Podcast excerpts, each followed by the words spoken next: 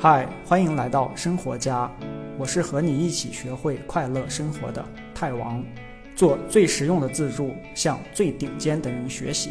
放心听，完整内容的文字版在本期简介里等着你。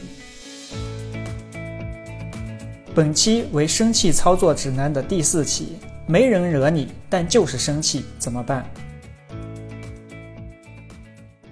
没看过第一个视频，就是怎么解决生气的基本知识那个视频的，先去看啊，看完再回来看这个。这个视频说第3种情况，就是你不是生哪个人的气，而是生一件事情的气。比如上班要迟到了，结果还遇到了一路红灯，或者是别人只是很正常的和你说个事儿，但是你就不知道为什么感觉很烦。解决这种情况的生气，做这3大步：平静、分析、解决。基本上就是和自己认识的人生气的那个情况的后3步啊，做了一些修改。为什么没有那个第1步呢？是因为这种情况下你又不涉及什么人，不管你当时是发泄掉了还是憋着了都没关系啊，接下来开始分析就行了。第一个阶段平静，就还是观察和呼吸这2步，就找个地方坐下来，先观察自己身上的这个感觉啊，比如说心跳快不快，呼吸快不快，身体上有没有什么感觉，哪块是紧绷的。然后呼吸就是深呼吸，把注意力放在自己呼吸的这个节奏上，体会自己的这个呼吸，同时放松那些紧绷的地方。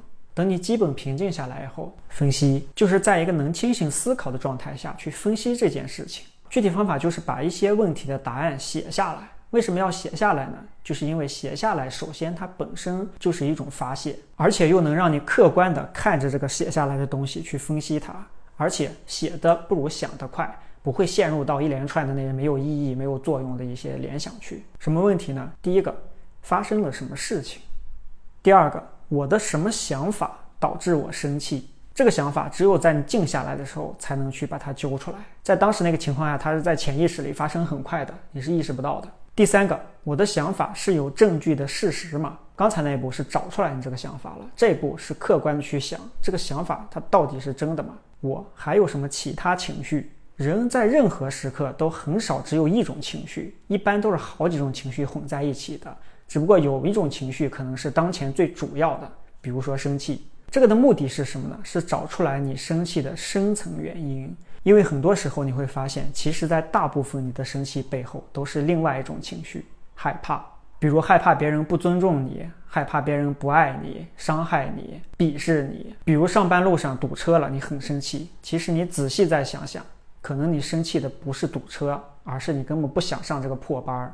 比如领导说你这件事儿没干好，你当场就急了，其实背后是害怕领导不重视你。比如男朋友没回你消息，你生气了，其实背后是你害怕他不够爱你。比如和别人吵架了，本来应该当面去自信沟通啊，把事情说清楚，但你实际选择了冷战，这背后其实是你害怕那种当面把事情说清楚的那种不舒服的感觉。或者比如说一件事情你没有做好，然后就开始骂自己真没用，这背后其实又是因为你害怕自己达不到自己设定的那个高期望，而这背后可能又是你害怕别人不爱你。解决，刚才咱已经分析清楚了这个事情情况啊，接下来该想想那这件事儿接下来到底应该咋解决了。如果你不知道该怎么解决，可以先问一下周围的其他人。这种情况的核心其实是在于你要把到底是什么事情在让你生气揪出来。